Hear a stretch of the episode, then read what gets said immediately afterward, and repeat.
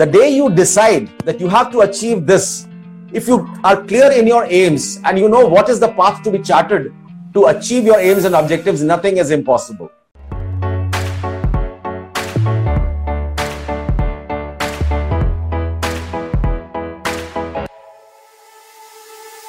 Good evening to our respected Captain Puneet Sharma sir and all our viewers. So the today's topic of our discussion is Indian Air Force. So Shashi Dream Foundation welcomes you in a career counseling session, sir. Thank you very much. Yes, sir. So can we begin, sir, with questions? Yeah. Good evening, everyone. It is indeed a great privilege for me. मैं आप Shashi dream foundation का दिल से आभार व्यक्त करता हूँ कि आपने मुझे आमंत्रित किया यहाँ पर एक टॉक देने के लिए, और इस टॉक का जो विषय है वो है what are the career opportunities available to our youth to join Indian air force. भारतीय वायुसेना में रोजगार के क्या क्या अवसर हमारे यूथ के लिए उपलब्ध हैं, उस विषय में बातचीत करने के लिए मैं यहाँ उपस्थित हुआ हूँ। इससे पहले कि मैं आगे बढ़ूं, मैं अपने आपको परिचय देना चाहूंगा। मैं ग्रुप कैप्टन पुनीत शर्मा हूँ। I was born and brought up in Dehradun in Uttarakhand. I did my schooling from a government school in Hindi medium till 12th standard from state board, and after that I went on to do my engineering in electronics and communication from NIT Kurukshetra, where from I passed out in the year 1988 and joined Air Force. Why Air Force? Because the place to which I belong, जिस जगह को मैं belong करता हूँ, यहाँ पर एक Indian military academy है, और उस मिलिट्री एकेडमी के कैडेट्स को हम बचपन से ही देखते आ रहे हैं, तो हमेशा से वो हमारे एक रोल मॉडल बन गए हैं, एक सोर्स ऑफ मोटिवेशन बन गए हैं। उसके अलावा देहरादून में एक और कॉलेज है जिसका नाम है Rashtriya Indian Military college RIMC, जो कि बच्चों को ग्रूम करता है NDA में भेजने के लिए। उसका जो कॉलेज का जो माहौल है, जो हमने बचपन से देखा, जिस तरह का डिसिप्लिन वो बच्चे फॉलो करते हैं, जिस तरह का रिजीम वो फॉलो करते हैं, जिस तरह की वो एक्टिविटीज हॉर्स राइडिंग स्विमिंग वगैरह में इन्वॉल्व रहते थे, तो कहीं ना कहीं हमारे दिमाग में ये था कि ये जिंदगी एक दिन जरूर जीनी है, और यही इंक्लिनेशन हमेशा दिमाग में बना रहा। तो जब पहली अपॉर्चुनिटी मेरे को 1988 में मिली, तो मैंने उस अपॉर्चुनिटी को ग्रैब किया और एप्लीकेशन डाला एयरफोर्स में कि मैं एयरफोर्स ज्वाइन करना चाहता हूं एज अ इंजीनियर। तो मेरा SSB कॉल लेटर आया। उस जमाने में कोई कोचिंग एकेडमीज नहीं होते थे, कोई गाइडेंस अवेलेबल नहीं होती थी। Everything you had to do on your own. So gathered few friends who had gone to SSB before, took little tips from them and went to SSB and did whatever best came to my mind at that moment. Fortunately, I was recommended in my first attempt and joined Indian Air Force as a pilot officer in the same year in 1988. Since then, there was no looking backwards. The journey continued till November 2017. After putting in 29 years and 3 months of service, I took premature separation from service due to some personal reasons and came back and settled down in Dehradun, where I am running a small academy where I am grooming young experienced defense aspirants to join Indian Armed Forces in officers cadre. Like I prepare people for SSB. Okay, so my professional journey hai, that started in 1988. So what I want to say ki the day you decide that you have to achieve this, if you are clear in your aims and you know what is the path to be charted to achieve your aims and objectives, nothing is impossible.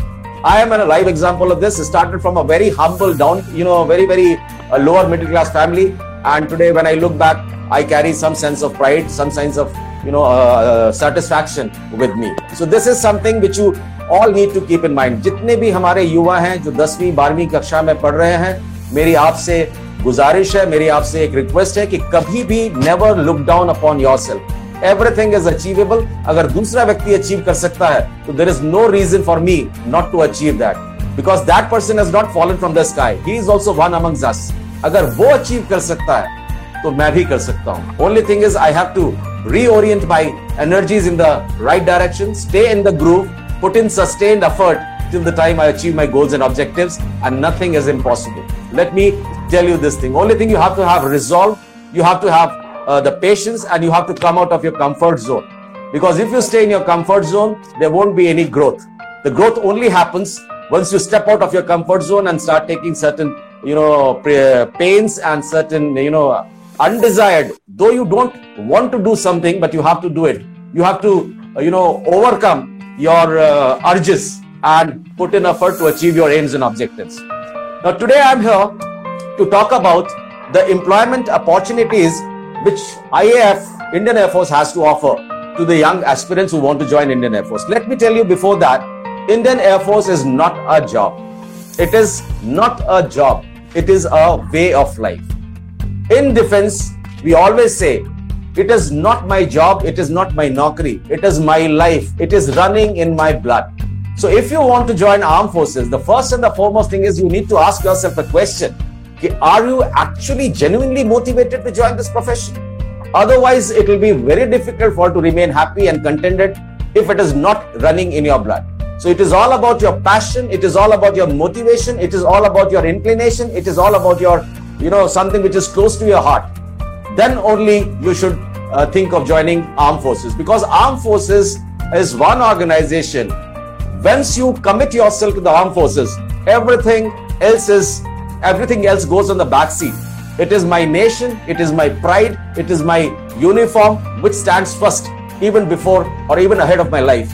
So if this is the kind of commitment you are going to take, or your commitment you are going to make, then this thing has to be somewhere in your blood. Otherwise, it will be difficult for you to cope up with the pressures of life. Life will not be, fun. If you want life to be fun, if you want to enjoy defense life, you have to have something in your inner self which is driving you to join defense services and do the service of the nation directly. Okay. Now, why I am calling it is a way of life. For no job, a person can lay down his life. And here we willingly take the risk and we are ready to lay down our life in the line of duty. So this is the kind of commitment. If it is asking for, then you cannot call it a job. Definitely it will be a demeaning if you call it a job. Defense is not a job. It is your life, it is your family, it is your pride, it is your naam, namak, nishan, everything is your defense services. So this is the kind of life we lead.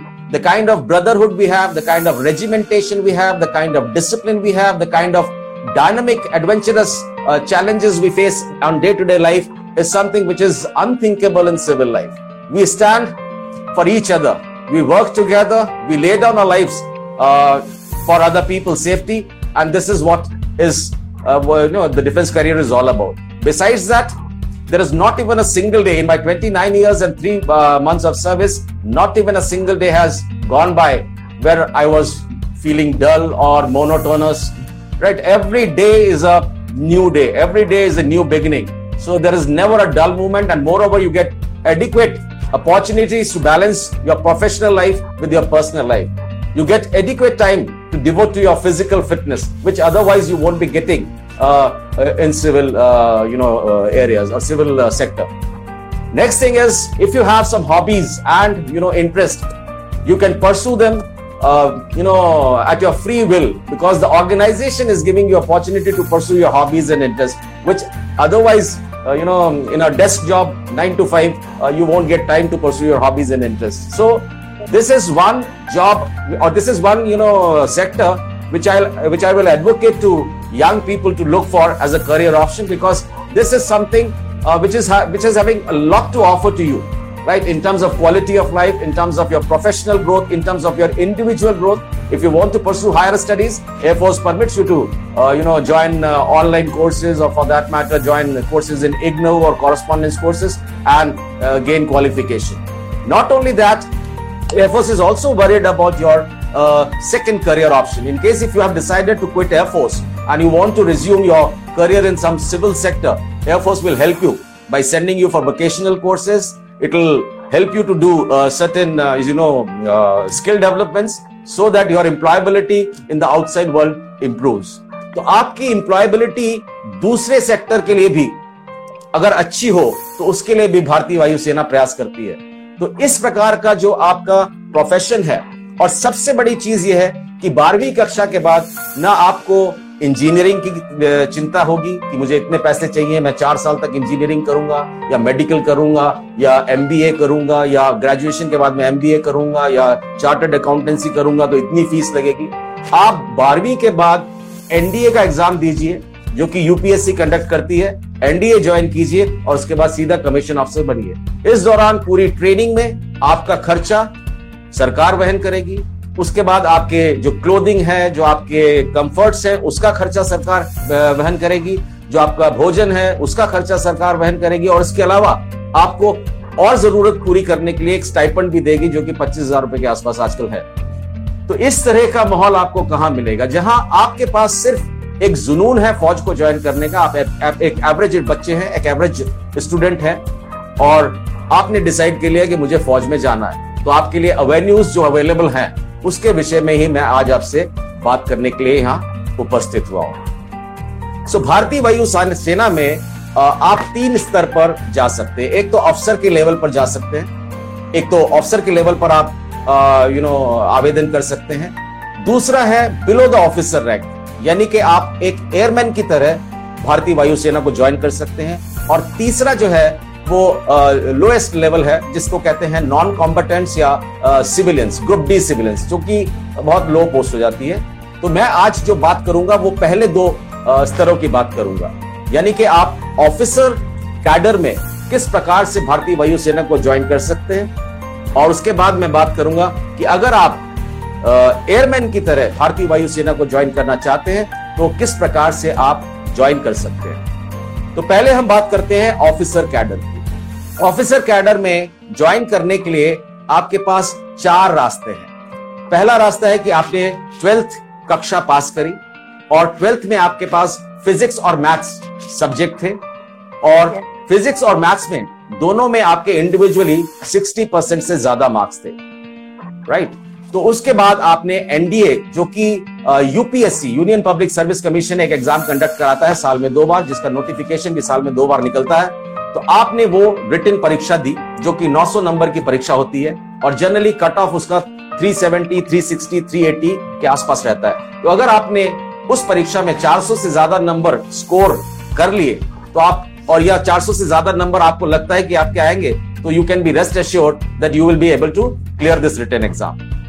Once you clear this written exam, you are called for your next stage of selection, that is called SSB interview. SSB का मतलब है service selection board, जिसको कहते हैं प्रवरण board. ये selection board basically क्या करते हैं, ये आर्मी के अलग अलग हैं, नेवी के अलग अलग हैं और एयरफोर्स के अलग अलग है। जैसे भारतीय वायुसेना के सिलेक्शन बोर्ड 4 जगह है। Number 1 selection board is in Dehradun, number 2 is in Mysore, number 3 is in Gandhinagar and number 4 air force selection board is in Varanasi. So you will be called for SSB interview to one of these centres where you will stay for 5 days and in these 5 days they will check your entire personality, whether you are suitable to join the armed forces or you are not suitable to join the armed forces. When I say your personality is under check, basically they want to see what is the kind of psychology you have, what is the kind of social adjustment you have, what is the kind of intelligence levels you have, what is the kind of leadership skills you have, what kind of courage you have, how much determination and resolve you have, how much self-belief you have. All these things are part of your personality. These are inherent traits of your personality. So all these will be checked by using certain scientific methods, certain psychological tools, and they will be able to infer whether you are a trainable candidate or whether you are not a trainable candidate. It means if I induct you into the training academy, will the training pattern, will the training schedule will be able to benefit you, or will it be able to raise the level of the qualities which you possess to the desired level which is required in an armed forces officer, or will it not be able to raise those qualities to the desired level? So based on this criteria, they recommend you or do not recommend you. Once they recommend you, then you are sent for your medical examinations. And once you clear your medical examinations and you are declared physically fit, then you wait for your merit list to come. So based on the marks which you have scored, based on the marks which you have scored in your NDA written examination, as well as your SSB interview, put together, a final merit list will be prepared depending upon the number of vacancies which are available in the NDA in that particular year. So, once your name appears in the merit list, you will be joining the NDA where you will be undergoing a training for 3 years, and thereafter for advanced training of 1 year, you will be coming to Air Force Academy at Hyderabad, right? And once you complete the training successfully, you will be commissioned as flying officer in the Indian Air Force. So, this is one route. The second route is available to you after doing your graduation. If you have done your 12th standard with physics and maths, scoring more than 60%, thereafter you have done your graduation in whichever subject you have done, immaterial.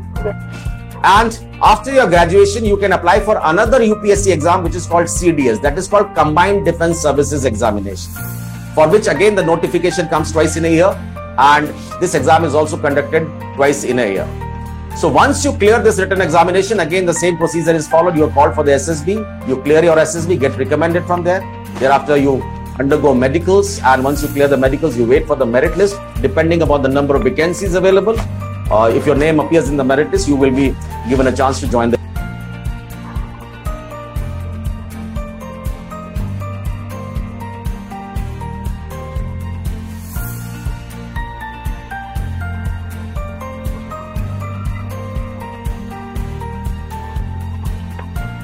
like you are not audible.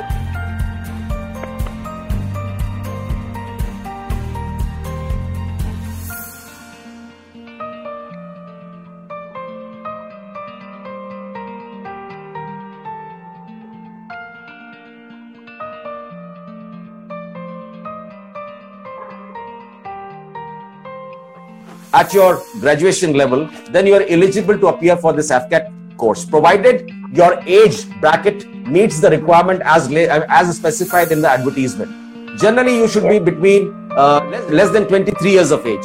If you are less than 23 years of age, you are eligible to apply for flying branch. This 23 years of age, what you are appearing for the examination. So if your age is such that on the day of joining the academy, on the day of the commencement of the course, if you are less than 23 years of age, you can apply for flying branch. But if you are above 23, then you are not eligible for flying branch, but you can also apply for technical branch as well as ground duty branches. Because in Air Force, we have three categories of branches. One is called flying branch, where the candidates are inducted to fly helicopters, fighter aircrafts or transport aircrafts.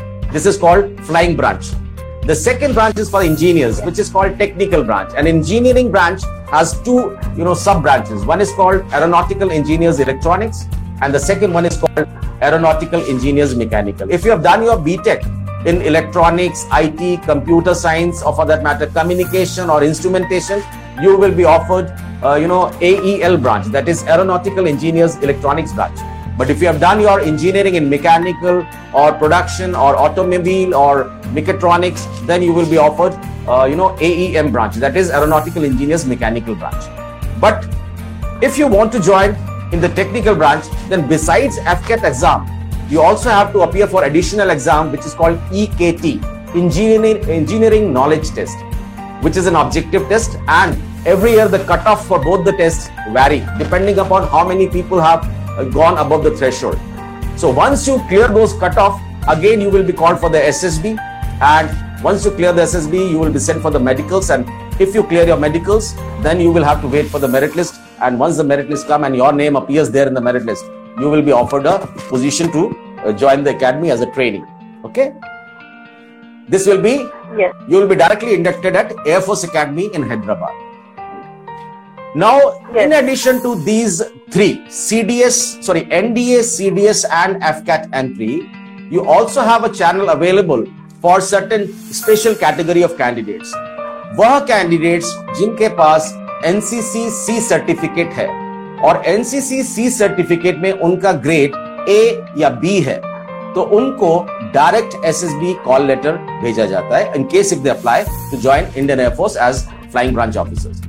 But condition ये है कि NCC-C certificate के candidate सिर्फ flying branch के लिए opt कर सकते हैं. They are not eligible for technical branch और ground duty branches. Ground duty branches, I have not explain you what ground duty branches are. There are 5 ground duty branches in addition to flying branch and technical branch, that is aeronautical engineers mechanical and aeronautical engineers electronics. You have 5 ground duty branches. One is called administration, second is called accounts, third is education, fourth is metrology, and fifth is logistics. So these are the branches which have different roles to play in support services.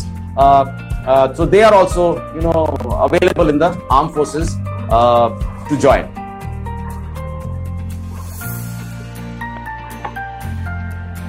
You cannot flying branch. Technical or ground duty branch. You have to opt for flying branch. So this is one avenue available to those who are having NCC certificate. Besides that, the air warriors who are already serving in the armed forces or in the Indian Air Force, they are also given an opportunity to raise their level to officer level. It means there is an interdepartmental examination which they have to clear, provided they have acquired the eligibility, desired qualification to appear for that exam. So if an airman has joined after doing 10+2 and he has become an airman in the Indian Armed Forces, and while he was pursuing his service in the Indian Air Force, he pursues his graduation from some university by correspondence or by joining open university. And once he gets the bachelor's degree, and in the bachelor's degree, if he has scored more than 60% marks, then he can also appear for AFCAT examination, provided his age permits. But if he has exceeded the limit as laid down to appear for the examination for AFCAT, he can also apply for Service Entry Commission. Service Entry Commission का मतलब है कि within Air Force an internal exam will be conducted. Once he clears that examination and his CO, that is commanding officer, issues him a certificate that his antecedents are all okay, he will be given a call letter to appear for the SSB. So once he goes for the SSB and clears the SSB, thereafter he has to go for his medicals, and after clearing the medicals, he can follow the same thing, wait for the merit list to come, and once the merit list comes and his name appears in the merit list, he can join the academy. So these are the four methods available to join in the officer cadre of the armed forces. The entry into the armed forces or the Indian Air Force through NDA and CDS offers you permanent commission. Permanent commission means your term of engagement will be 20 years. It means you are giving a commitment to the Indian Air Force that you are not going to quit before 20 years of service. So you are going to give your services to the Indian Air Force for minimum 20 years, unless otherwise some extreme, ground, erupts and you have no choice but to quit the service on compassionate ground or on medical ground. These are unforeseen developments. But in the normal course, you will be serving the armed forces for minimum 20 years. Whereas in the short service commission, AFCAT के through जो बच्चे जाते हैं, they are given permanent commission, some people, and some people are given short service commission depending upon your position in the merit list. Those who are lower in the merit list but still have got chance to join the academy, they will be offered short service commission. It means the initial term of engagement with the Indian Air Force will be about 10 years and extendable to 14 years. After 14 years, they will have to say goodbye to Air Force and look for some other career option on the civil street, right? But before they quit, Indian Air Force will make sure that they are qualified enough, they are having skills enough to get a decent job in civil sector. For this, the Indian Air Force gives you an opportunity to go for pre-release courses before you say goodbye to Air Force. You are sent for vocational courses, and these vocational courses are generally conducted at the institutes of national repute. For example, IIM Ahmedabad, IIM Kozhikode, IIM Indore, IIM Lucknow, or for that matter, IIM Bangalore, XLRI Jamshedpur.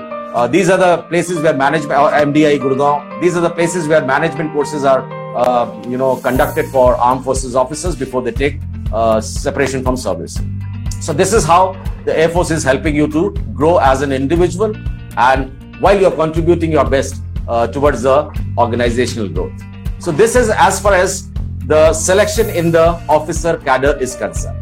But today the first area will be उन बच्चों के लिए जो ग्रामीण पृष्ठभूमि से आते हैं, जिनके पास संसाधनों की कमी है, जिनके पास उतना धन का अभाव है और उनके पास आगे हायर स्टडीज परसू करने के लिए जो धन की आवश्यकता है वो पूरी नहीं हो पा रही है. तो ऐसे व्यक्तियों के लिए ये जो इंडियन एयरफोर्स में जो एयर वॉरियर का जो आपको ऑफर है, एम्प्लॉयमेंट ऑफर है, this is a very very good and a golden opportunity, let me tell you one. So next stage, यानी कि अगर आपको भारतीय वायुसेना में एयर वॉरियर के लेवल पर जाना है, रोजगार पाना है, तो उसके लिए आप क्या क्या कर सकते हैं और क्या उसका सिलेक्शन प्रोसेस है और कौन कौन उसके लिए एलिजिबल है और क्या क्या उसकी रिक्वायरमेंट है, इसी विषय पर मैं आज थोड़ा प्रकाश डालूंगा. भारतीय वायुसेना में 12 जो बच्चे 12वीं कक्षा पास कर लेते हैं, ट्वेल्थ में जो बच्चे पास कर लेते हैं और जिनके एग्रीगेट परसेंटेज 50% से या 50% से ज्यादा होता है और उनके अंग्रेजी में इंडिविजुअली 50% से मार्क्स ज्यादा होते हैं, यानी कि मेरे 50% से ज्यादा मार्क्स अंग्रेजी में है और मेरी ओवरऑल एग्रीगेट परसेंटेज अगर 50% से ज्यादा है और मेरी age on the day of joining the training institute 17 से 21 साल के बीच में है और मैं भारत का या नेपाल का रहने वाला पुरुष हूं, तो मैं एलिजिबल हूं आवेदन करने के लिए भारतीय वायुसेना में एक वायु सैनिक बनने के लिए। यानी कि 17 से 21 साल का एज ब्रैकेट, और ये जो 17 से 21 साल का एज ब्रैकेट है, this is the age on the day of joining the training institute. After your selection process is complete, your name has appeared in the merit list and you've got the call letter to join the academy. उस वक्त आपकी उम्र 21 साल से कम होनी चाहिए और 17 साल से ज्यादा होनी चाहिए और आप भारत के नागरिक होने चाहिए और आप पुरुष होने चाहिए। ये सुविधा एयरमैन कैडर में जाने की महिलाओं को अभी उपलब्ध नहीं है। महिलाएं ऑफिसर कैडर में जरूर जा सकती हैं through AFCAT, not through NDA, through AFCAT, but not in airman cadre. ठीक है, तो जिन बच्चों के 50% से नंबर ज्यादा हैं वो आवेदन कर सकते हैं। अब भारतीय वायुसेना क्या करती है? भारतीय वायुसेना आपका जो इंडक्शन करती है एयरमैनों का, वो दो ग्रुप्स में करती है, group X and group Y. What is group X and what is group Y, let's understand that. Group X में उन एयर वॉरियर्स का और उन एयरमैन का इंडक्शन किया जाता है जो कि टेक्निकल ट्रेड्स के होते हैं, जिनको टेक्निकल काम करना होता है, जैसे कि ऑटोमोबाइल फिटर्स हो गए, इंजन फिटर्स हो गए, एयरफ्रेम फिटर्स हो गए, प्रोपल्शन फिटर्स हो गए, वेपन फिटर्स हो गए। Basically those are technical trades.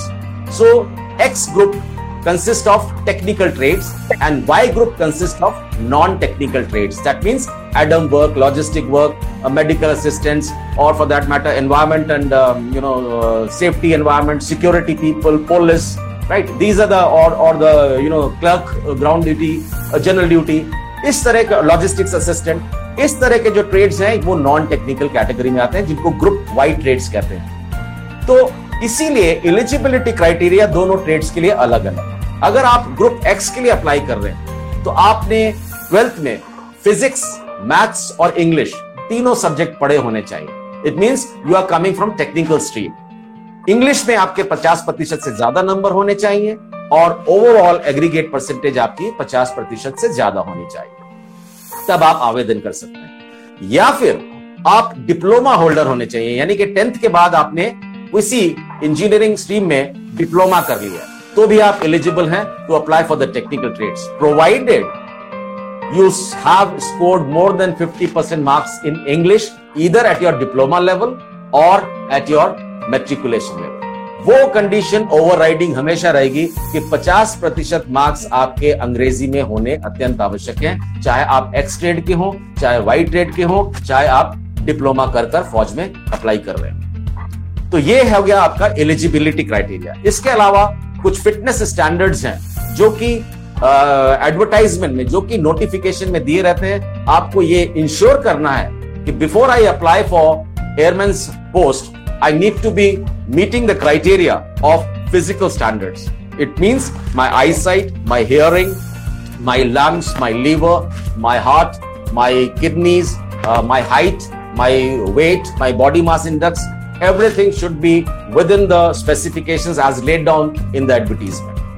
So airmen के लिए आवेदन करने के दो समय होते हैं, यानी कि भारतीय वायुसेना साल में दो बार एडवर्टाइज करती है ये नोटिफिकेशंस। एक होता है दिसंबर माह में और एक होता है जून माह। दिसंबर माह में जो नोटिफिकेशन जारी होता है वो उस कोर्स के लिए होता है जो कोर्स अगले साल जुलाई में शुरू होने वाला है, और जून माह में जो नोटिफिकेशन जारी होता है वो उस कोर्स के लिए होता है जो कि अगले साल जनवरी में शुरू होने वाला है। क्योंकि जो सिलेक्शन प्रोसेस है वो करीब 6 से 7 महीना ये लेती है। सो आवेदन जो है आप किस प्रकार से कर सकते हैं? जब आपके पास नोटिफिकेशन आता है तो मेरा आपसे सविनय निवेदन यह है कि पहले आप नोटिफिकेशन को लाइन बाय लाइन पढ़िए। Do not take a cursory look, because this is a document based on which your entire selection is going to happen. तो जो उसमें फिजिकल रिक्वायरमेंट्स हैं, जो फिजिकल स्टैंडर्ड्स रिक्वायर्ड हैं, जो एजुकेशनल स्टैंडर्ड्स रिक्वायर्ड हैं, do you meet the criteria? Are you eligible candidate to appear for these tests? First of all, you have to ascertain that. आपको ये सुनिश्चित करना है कि क्या मैं इस जॉब ऑफर के लिए रेडी हूँ, appropriate व्यक्ति हूँ. Once you have ascertained this, then you have to fill up the form. Now, how do you fill up the form? Form जो होता है आपको ऑनलाइन ही भरना होता है. There is no offline facility available for filling up this form. अगर आपको airman के लिए आवेदन करना है तो आपको ऑनलाइन फॉर्म भरना होगा. उसके लिए आपके पास एक अपना पर्सनल ईमेल आईडी होना बहुत जरूरी है और एक आपका मोबाइल नंबर होना बहुत जरूरी है. इसके अलावा आपके पास एक वैलिड आईडी प्रूफ होना बहुत जरूरी है, चाहे वो आधार कार्ड हो, चाहे वो वोटर कार्ड हो, चाहे वो ड्राइविंग लाइसेंस हो, चाहे वो पासपोर्ट हो. These are the documents which are considered as valid proof of ID, your identity. उसके बाद आपको वो फॉर्म ऑनलाइन भरना है. ऑनलाइन भरने के लिए फॉर्म आप किसी अपने आसपास के साइबर कैफे की भी मदद ले सकते हैं, क्योंकि आपको कई सारे डॉक्यूमेंट्स उसमें अपलोड करने हैं, जैसे कि आपकी 10th की जो सर्टिफिकेट है वो आपको अपलोड करनी है. Besides giving your personal information, अपनी पर्सनल इंफॉर्मेशन देने के साथ साथ आपको अपनी फोटो आईडी अपलोड करनी है स्कैन करके. आपको अपनी 10th की जो सर्टिफिकेट है वो अपलोड करनी है स्कैन करके, because that is only considered as a valid proof of your date of birth, 10th pass certificate. उसके बाद आपको 12th की मार्कशीट अपलोड करनी है, बिकॉज 12th की मार्कशीट इसलिए अपलोड करनी है because they have to verify whether you have studied these subjects physics, maths and English और not, and what is the percentage which you have scored in this. So 12th की आपको marksheet upload करनी है. उसके बाद आपको अपने digital signatures upload करने हैं. उसके बाद आपको अपना लेफ्ट थंब इंप्रेशन अपलोड करना है. उसके बाद इनकेस अगर आप 18 साल से कम उम्र के अभ्यर्थी हैं, प्रत्याशी हैं, तो आपको अपने पेरेंट्स का या फादर का या मदर का या गार्जियन का सिग्नेचर अपलोड करना है. तो ये सब चीजें जब आप अपलोड करते हैं तो आपका फॉर्म कंप्लीट माना जाता है. जैसे ही आपका फॉर्म कंप्लीट हो जाता है ऑनलाइन, तो आपको एक एक्नॉलेजमेंट आपकी मेल आईडी पे रिसीव होता है. आप उस एक्नॉलेजमेंट का एक हार्ड कॉपी निकाल लीजिए, उसका प्रिंट आउट निकाल लीजिए, साथ ही साथ ये जो आपने एप्लीकेशन फॉर्म भरा है इसका प्रिंट आउट निकाल लीजिए और इसको अपने रिकॉर्ड के लिए रख लीजिए. एप्लीकेशन की जब लास्ट डेट हो जाती है, last date of filling up of the application is over, उसके 21 दिन के अंदर आपको यह बताया जाता है कि आपका फेज वन, क्योंकि एयरमैन सिलेक्शन का जो प्रोसीजर है वो 3 फेजेस में है, phase 1, phase 2 and phase 3. So जो फेज 1 है उसके लिए आपको एक सेंटर अलोकेट कर दिया जाता है. पूरे देश में 80 सेंटर्स बनाए गए हैं, 80 से ज्यादा सेंटर्स हैं जो कि डिफरेंट रीजन में लोकेटेड हैं. तो जब आप एप्लीकेशन भर रहे हैं तो आप अपने पड़ोस का, आपके जो सबसे नजदीक है वो सेंटर आप सेलेक्ट कर सकते हैं, बिकॉज वहां पर जाकर आपका ऑनलाइन एग्जाम होगा. Phase 1 examination is an online examination, it is not a pencil and a paper examination. You have to appear online for this examination. The conduct of this examination is managed by an agency called CDAC, Advanced Learning. It is a CDAC. CDAC in Pune is an agency which is responsible for conduct of this examination, because this examination, phase 1, has been outsourced to them. They are experts in this field. So they have certain nodal centers all across the country. You will go there. But before you go there, within 21 days from the last date of filling up the application, you will get your admit card on your mail ID. Yes. In this admit card, your center will be mentioned, your time of examination will be mentioned, your place of examination will be mentioned, and date, time and place. All these 3 things will be mentioned in your admit card. So you have to take out the printout of your admit card.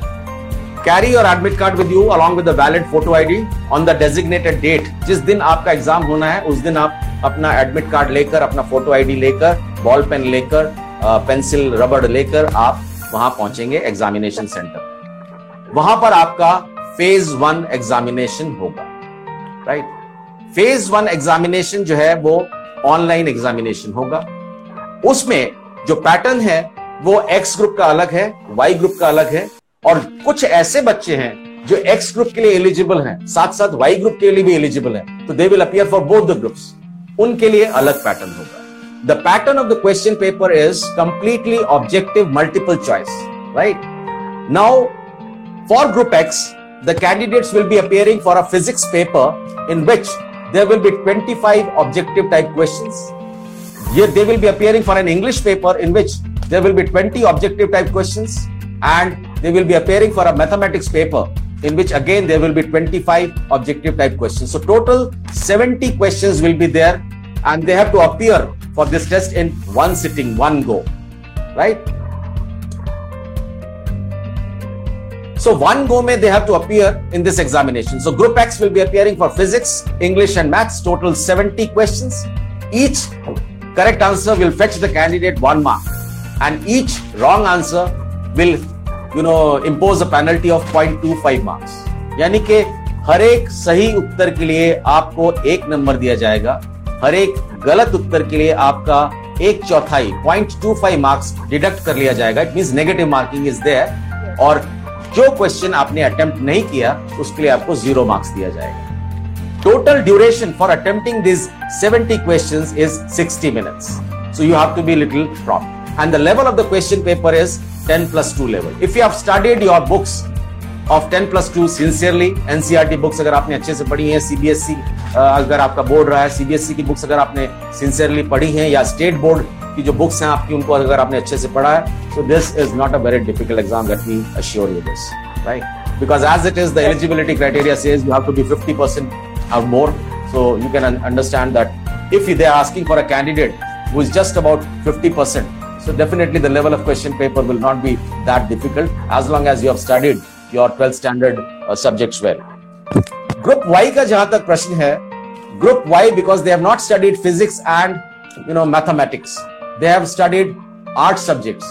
So for them, yes, they will be appearing for a paper of English. English paper 20 questions होंगे 20 marks के, और उनका एक अलग से test होगा 30 number का जिसको बोलते हैं reasoning and general awareness test. What are the latest developments happening with in the country और इन आवर नेबरहुड, और you know any general knowledge book if they can pick up and start you know updating yourself, they will be able to answer this questions. So there will be total 50 marks paper.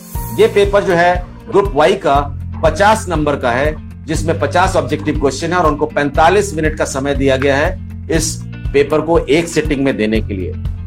इसी प्रकार से marking है, correct answer will fetch you 1 mark, every wrong answer will take away 0.25 marks, and unanswered questions will be 0 marks. Now there are candidates who are eligible for Group X as well as Group Y. They can appear for a common paper which will have physics, English, maths, right, like Group X. And besides that, they will also be appearing for reasoning and general awareness test, which is exclusive test for Group Y. So they will be appearing for 4 subjects.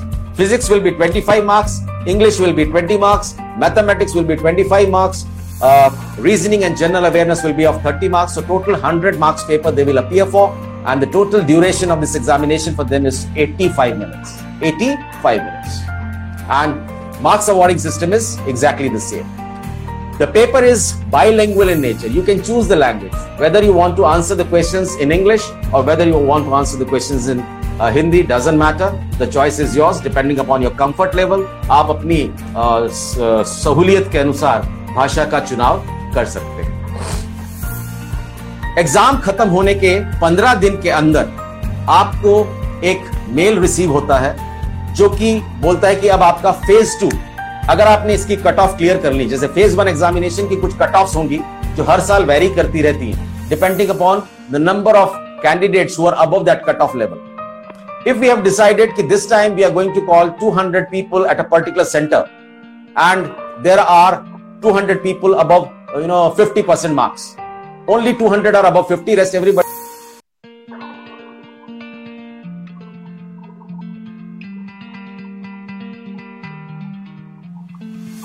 Becomes the cutoff because our catch is of 200 candidates. We can only test 200 candidates at a particular center in a particular week.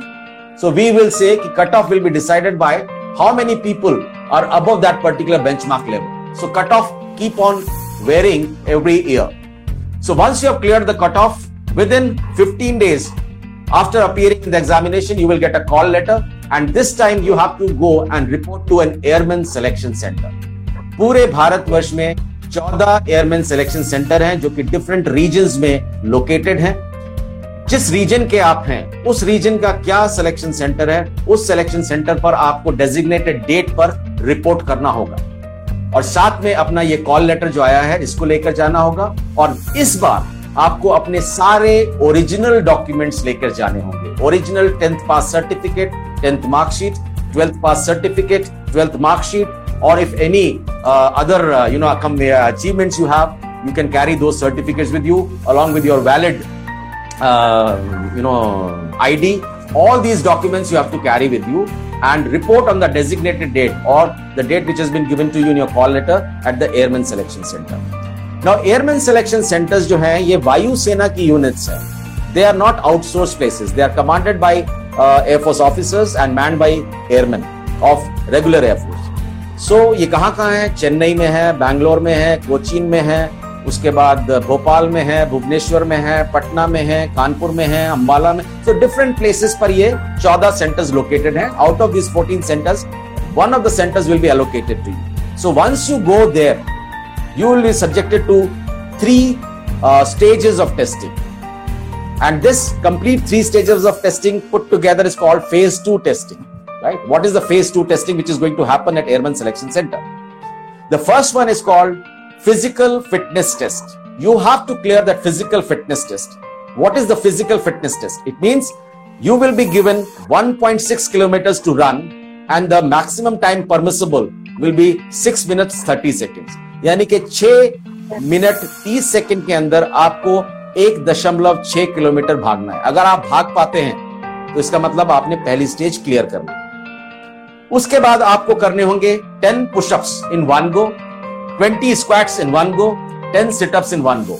If you can do this, it means you have qualified this first stage of phase 2. That is called physical fitness test, PFT.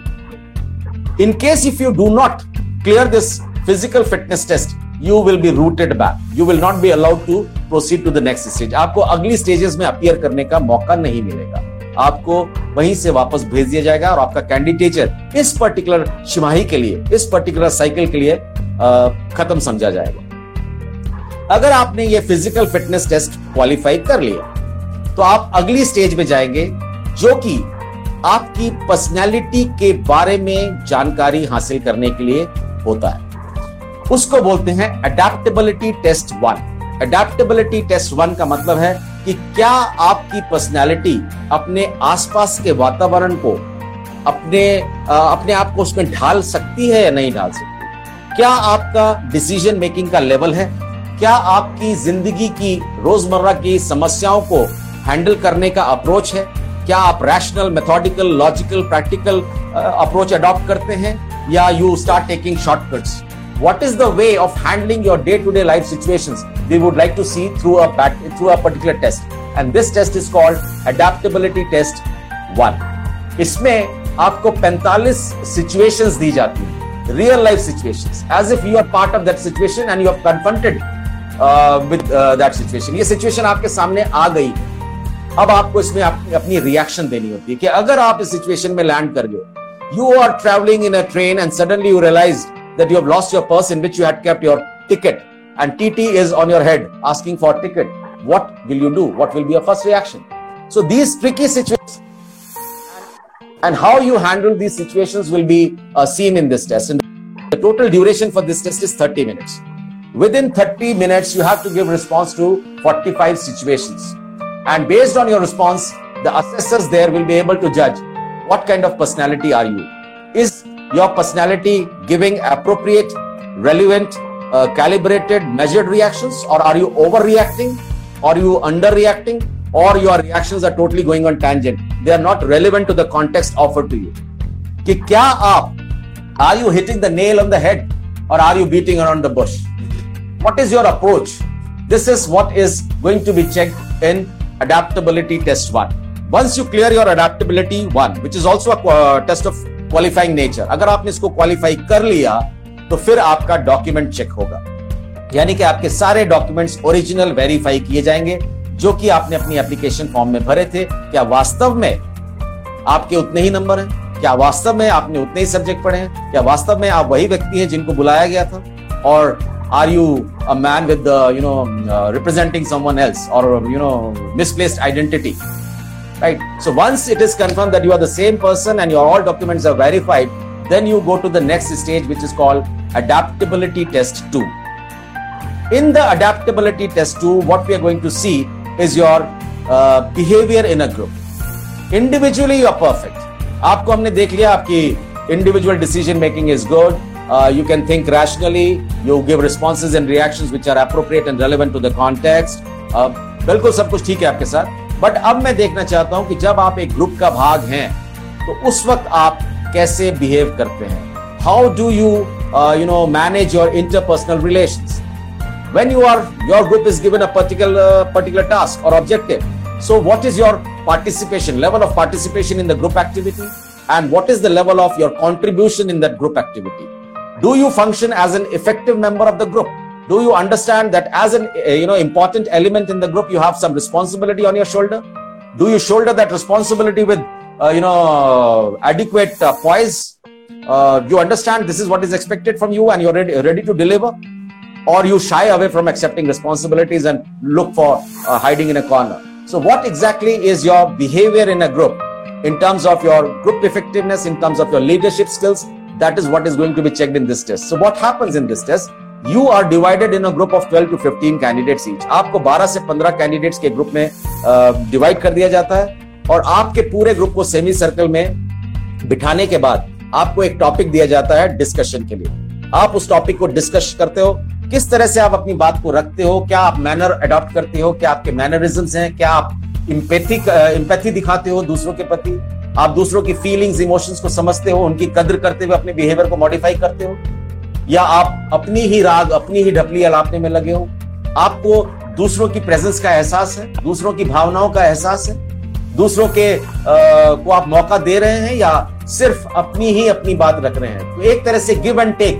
Do you believe in give and take in a social interaction, or you believe in bulldozing your way through? What is the way you function in that group when the activity is on? How do you convince others to agree to your point of view?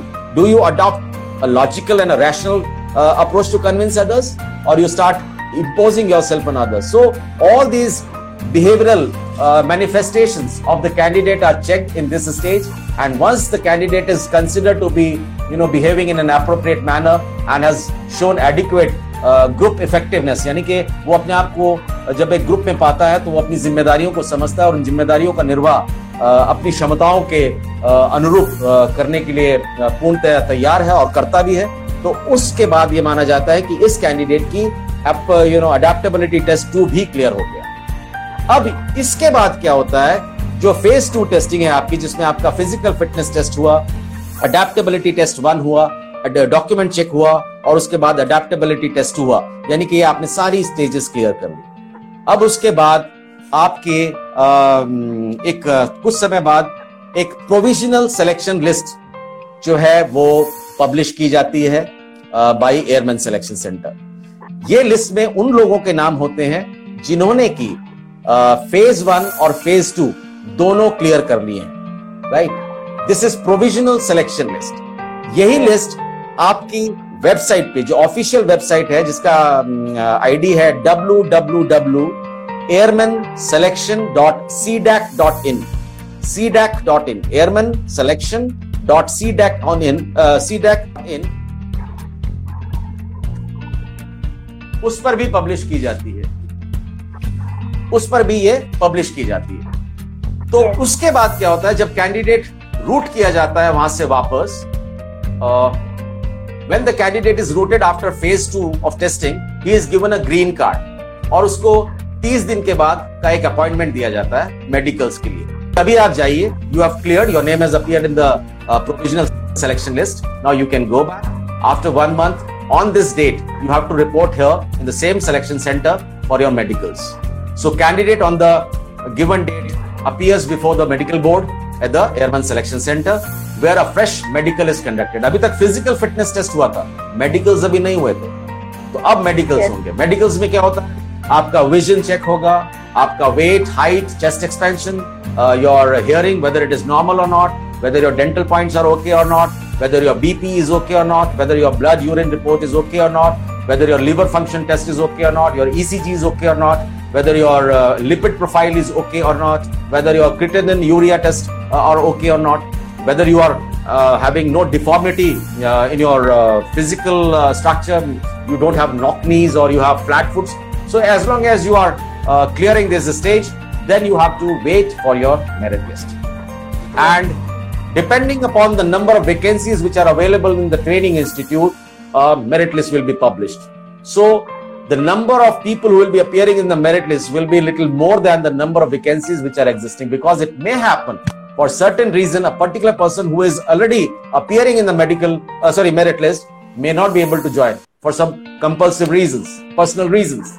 कि भाई कहीं और नौकरी लग गई थी या घर में किसी की तबीयत खराब हो गई थी या मन बदल गया, कुछ भी कारण हो सकता है. तो इसीलिए वो स्टैंड बाई का नाम भी उसमें रहता है. On the day of commencement of the training, all men and stand by candidates will report to the training station, training centre. And ये ट्रेनिंग जो होती है ये दो फेजेस में आपकी होती है. पहली ट्रेनिंग को कहा जाता है बेसिक ट्रेनिंग, उसके बाद होती है आपकी specialised training depending upon the trade which you have opted for, which you have been allotted.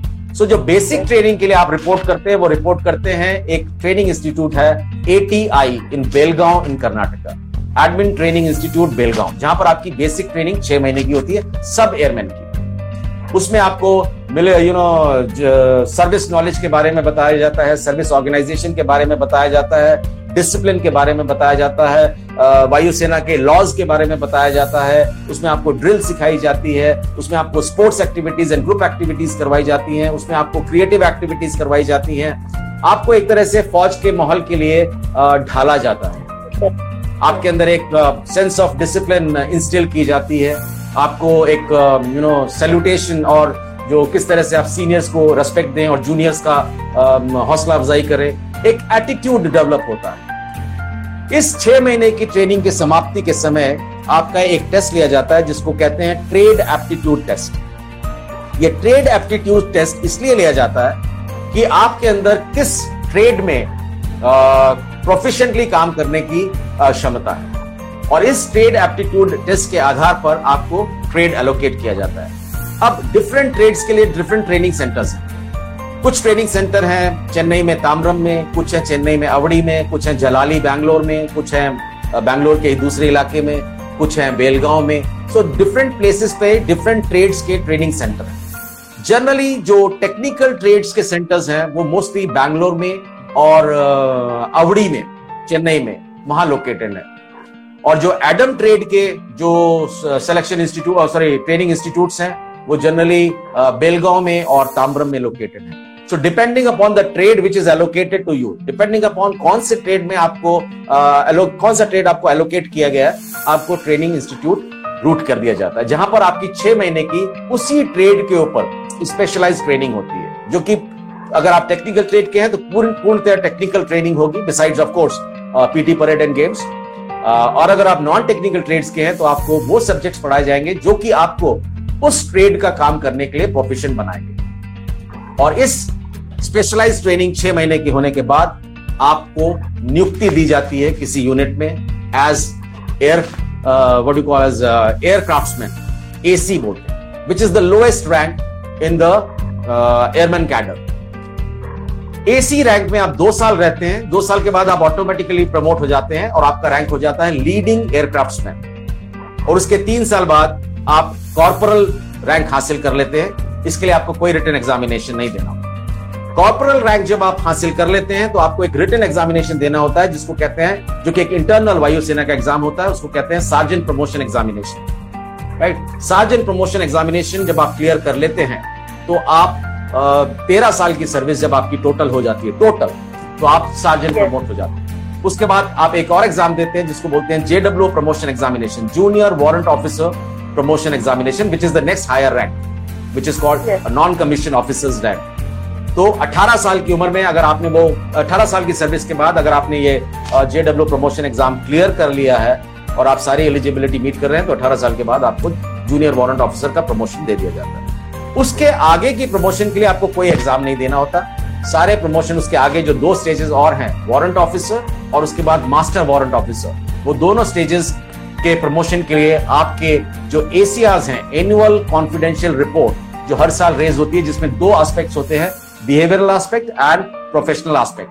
अगर आप प्रोफेशनली भी अच्छे हैं, बिहेवियरली भी अच्छे हैं, तो आप उसमें जो पैनल बनता है, उस पैनल में आप depending upon the vacancies in that particular rank, you will be promoted after 23-24 years of service as warrant officer, and at the end of 28 years of service, if your ACRs are good, you will be promoted as master warrant officer, which is the highest rank in the hierarchy of airman cadre. Master warrant officer ki retirement age 57 years hai, aur 57 years hai, aur retirement se 2 saal pehle इनको आवेदन करना होता है for honorary ranks. अगर इनकी reports अच्छी रही हैं, इनकी परफॉर्मेंस अच्छी रही है, इनके ऊपर कभी किसी तरह का कोई बेदाग करियर रहा है, तो इनको ऑनररी कमीशंस भी दिए जाते हैं post retirement, just before retirement. Honorary flying officer, honorary flight lieutenant, इस तरह के रैंक्स इनको देकर रिटायर किया जाता है, ताकि जब ये रिटायरमेंट में जाए तो इनको पेंशनरी बेनिफिट्स एक्स्ट्रा मिले, जो कि ऑफिसर के लेवल के हों। तो इस तरह से इनकी जो सेवाओं को रिकॉग्नाइज करती है एयरफोर्स, और उनको एक अवसर देती है, उनका धन्यवाद करती है in terms of giving them honorary ranks and retiring them with benefits of being an officer. So this is what is the total scenario. इसके अलावा जैसा मैंने बताया कि एयरमैन का जो स्पेशल एंट्री कमीशन होता है, अगर कोई एयरमैन एलिजिबिलिटी क्राइटेरिया बीट करता है तो वो इंटरनल एग्जाम देकर एसएसबी के लिए जा सकता है, और उसके लिए भी ऑफिसर बनने के अवसर उपलब्ध है। बट सबसे बड़ी चीज जो भारतीय वायुसेना आपको दे रही है, वो आपको दे रही है एक sense of satisfaction, sense of fulfilment, professional front पर भी और आपके सोशल फ्रंट पर भी। उसके अलावा आपको वो भी अपॉर्चुनिटी दे रही है कि आप अपने आप को इंडिविजुअली ग्रो कर पाए in terms of your academic achievements, in terms of your educational qualification, as well as the avenues which you can look for outside Air Force. Even while you are in Air Force, you can appear for civil examinations for other jobs, right? Provided you are meeting the eligibility criteria of those jobs, and that job is placing you at a higher level from your present level. अगर आप present pay scale जिसमें आप हैं, इससे higher pay scale में central government या state government के किसी ऑर्गेनाइजेशन को ज्वाइन करना चाहते हैं, तो आप उसके लिए आवेदन दे सकते हैं, तैयारी कर सकते हैं और उस एग्जाम में अपीयर हो सकते हैं। अगर आप उसमें सेलेक्ट हो जाते हैं तो एयरफोर्स को आपको छोड़ने में कोई एतराज नहीं होगा, क्योंकि ये आपके हित में है, क्योंकि आपके करियर को बूस्ट दे रहा है, आपके करियर की ग्रोथ हो रही है। फौज में दूसरी चीज है, ये तो मैंने आपको प्रमोशन हायरार्की बताई, benefits in terms of the pay, perks, privileges, there are many, but I would not like to go into those aspects. That is up to an individual to explore on the website.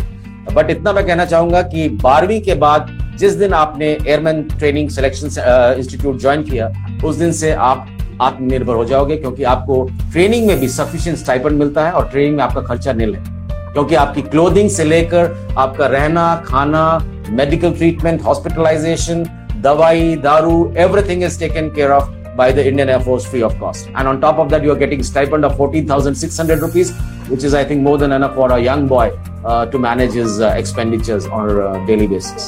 So this is all what I had to share with you. If you have any questions, you can take up, I can take up your questions. Sir, what challenges you faced in your life up to now, sir? Life has been very kind to me so far. There were challenges, but I never took them as challenges. It was, fun enjoying those tight moments, because they were not actually challenges. They were lessons of life, right? So it is up to you whether you take it as challenge or as an obstacle or as a hurdle, or you take it as one of the, interesting incidents of your life where you got to learn a lot of things for the future. So there are instances which have happened in my life, but there were tight moments, there were crisis moments, there were, moments where a lot of, fun was involved. There were a lot of moments where, I felt that as if the world is going to end for me. But then there was always a ray of light at the end of the tunnel, and I made a new beginning and came out of it. But the biggest challenge for me was to learn English. Because yes, throughout my, primary education till 12th standard, मैंने Hindi medium में पढ़ाई करी, और वो भी state board से। उस समय उत्तराखंड नहीं होता था, तो उत्तर प्रदेश माध्यमिक शिक्षा परिषद इलाहाबाद बोर्ड होता था, तो वो जो हिंदी मीडियम से पढ़ाई करने के बाद जब मैं अंग्रेजी जब मेरे सिर पर डाल दी गई इंजीनियरिंग कॉलेज में, तो शुरू में मुझे काफी डिफिकल्टी आई। तो मैं रटने लगता था, हर चीज को रट लेता था, स्पेलिंग्स भी रट लेता था, टेक्स्ट भी रट लेता था और बड़े बड़े पैराग्राफ्स में रट लेता था, बड़े बड़े चैप्टर्स के चैप्टर्स में रट लेता था। But somewhere I had that knack of doing analytical skills were there in me. तो that is something which help me become comfortable with English. तो शुरू में मैं बहुत गलत इंग्लिश बोलता था, लोगों से मजाक भी बनती थी, बट कहीं ना कहीं मेरे दिल में था कि मुझे भारतीय वायुसेना ज्वाइन करनी है, और अगर मुझे वायुसेना ज्वाइन करनी है तो वहां जितने भी प्रोसीजर्स होंगे वो अंग्रेजी में होंगे। तो मेरा अंग्रेजी में अगर हाथ तंग रहा तो मेरे लिए जिंदगी में आगे बढ़ना मुश्किल हो जाएगा। तो जो मैंने जिस तरह से इंग्लिश सीखी है, अंग्रेजी सीखी है, और अंग्रेजी को एक जिसमें not very good English but yes I am comfortable speaking in English ने, तो वो लेवल अचीव करने में मुझे काफी, एक तरफ इंजीनियरिंग की पढ़ाई, इंजीनियरिंग में जो सब्जेक्ट्स हैं उनके साथ कोप अप करना, कंपटीशन भी क्लास में बहुत ज्यादा हो रहा है, हर आदमी जो रात भर पढ़ रहा है, और इधर ये अंग्रेजी भी सीखी। तो वो जो टाइम था थोड़ा इंजीनियरिंग कॉलेज में वो थोड़ा टाइट था, but fortunately by the grace of God I could sail through and came out of all this. Yes. So there's a question from our viewer. So what is the biggest fear you have conquered after getting into IF? There was never a moment of fear. In a Fauji's life, there is never a moment of fear.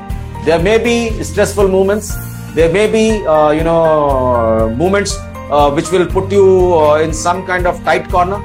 But then if we start fearing the thing, right, then it means there is something which is lacking in me, and that is called courage. The quality called courage is lacking in me, and if it is lacking in me, I am unfit to be called a soldier, right? So this is one thing which you need to understand. There is no fear in life, right? Ultimate fear is what? You will lose your life. You will lose your life. That is always the ultimate fear, and that is no cause of fear for us. Yes. Everybody has to lose his life. Yes. Sir, there is another question. What are the extra skill sets we require for getting job in IIF? The most essential thing is your adaptability. You may have you have to be average, boy or girl with average intelligence. But then you should have good social adjustment. You should be able to become part of any social setup. You should be able to acclimatize with any kind of weather, any kind of terrain, any kind of environment. You should be a very spontaneous, a free-flowing man or a person. You should not be holding yourself. You should be a very extrovert kind of a person who brings positivities in the entire environment of which he is part of. So wherever you go, spread liveliness, cheerfulness, make friends, become comfortable, help each other, share your responsibilities well, cooperate with people willingly. These are the things if you have. Basically, it is all about your attitude, your mental outlook. If your mental outlook, your attitude is okay, rest everything can be groomed in you. Rest everything can be taught to you. Provided you have the attitude to learn and adapt to any kind of environment. As long as you are accepting others as, the people like you, as long as you are willing to learn, as long as you have the healthy curiosity in you to absorb your new impressions from your environment, you can be taught anything. So rest training will take care of, provided your attitude is all right. Sir, my next question for you. Yeah. Sir, who is the inspiration? Yeah. Sir, your inspiration. Who is the inspiration for me? Yes. My father. My father. Yes. Undoubtedly my father. Yes. I'm coming from a very, low middle class family where my father was a teacher, high school teacher. And he was my role model because the way he used to work hard, I never followed any unethical practices or unfair means, and in the meager income which he had, he made it a point that we all study well and stand on our feet in time. So the struggles which he has undergone to make us what we are today, I believe he was my biggest inspiration. Always, if he can do this, I can do much more. This was always there at the back of my mind. Yes. Sir, what message you want to give to your Message is have faith in yourself. Have faith in yourself. Accept people the way they are. Do not have any strong likes and dislikes. Remain positive. Rather not positive, I'll call you remain optimistic. Do not be pessimistic. Even if the tight moments come in life, they have a lesson to teach you. So learn from those tight moments, learn from those dull moments. Never let any dull moment come in your life. Every failure teaches you something. So learn from your experiences, learn from your failures and move ahead in life. Take things in a stride. Do not look back. Do not carry any baggage from your past on your head, because this baggage will never let you move forward, right? This is something which I have advice to you. And have faith in yourself. If this fellow can do it, I can very well do it. अगर मेरे गांव का कोई दूसरा बच्चा ये करके निकल गया आगे, तो मैं भी निकल सकता हूँ। ऐसी क्या चीज है जो मैं नहीं कर सकता? आपको अपने ऊपर ये भरोसा रखना होगा। सबसे पहली चीज है faith in your ability, faith in your self, कि मैं कर सकता हूँ और उसके लिए मुझे जो भी प्रयास करना पड़े मैं करने के लिए तैयार हूँ। Even I have to stretch my self beyond my limits, I am ready to do it. Okay sir, my another question, so you made a mistake in life and you learn a big lesson. Made a mistake in life and learned a big lesson. I can't recall any such incident right now, but there are mistakes which have happened. There are mistakes, but there is no regret, right? As I mentioned, mistakes also teach you lessons to move ahead in life. So if you carry that regrets with you, you won't be able to move ahead, because that baggage will keep on, pressing your mind hard. Yes. Yes, sir. Okay. So, yes, sir. So, sir, thank you so much, sir, for joining us, sir. Thank you very much. Thank you very much for giving me this opportunity to interact with you all, and it was really a matter of great pleasure for me. I hope I was of, some use to you, or some kind of, knowledge I've shared with you is going to be beneficial to you. So once again, I thank Shashi Dream Foundation, Mr. Mahendra Ranga and Mr. Harshil, and of course you. Thank you very much. God bless. Thank you so much, bye. Sir. Sir, yes, bye, sir.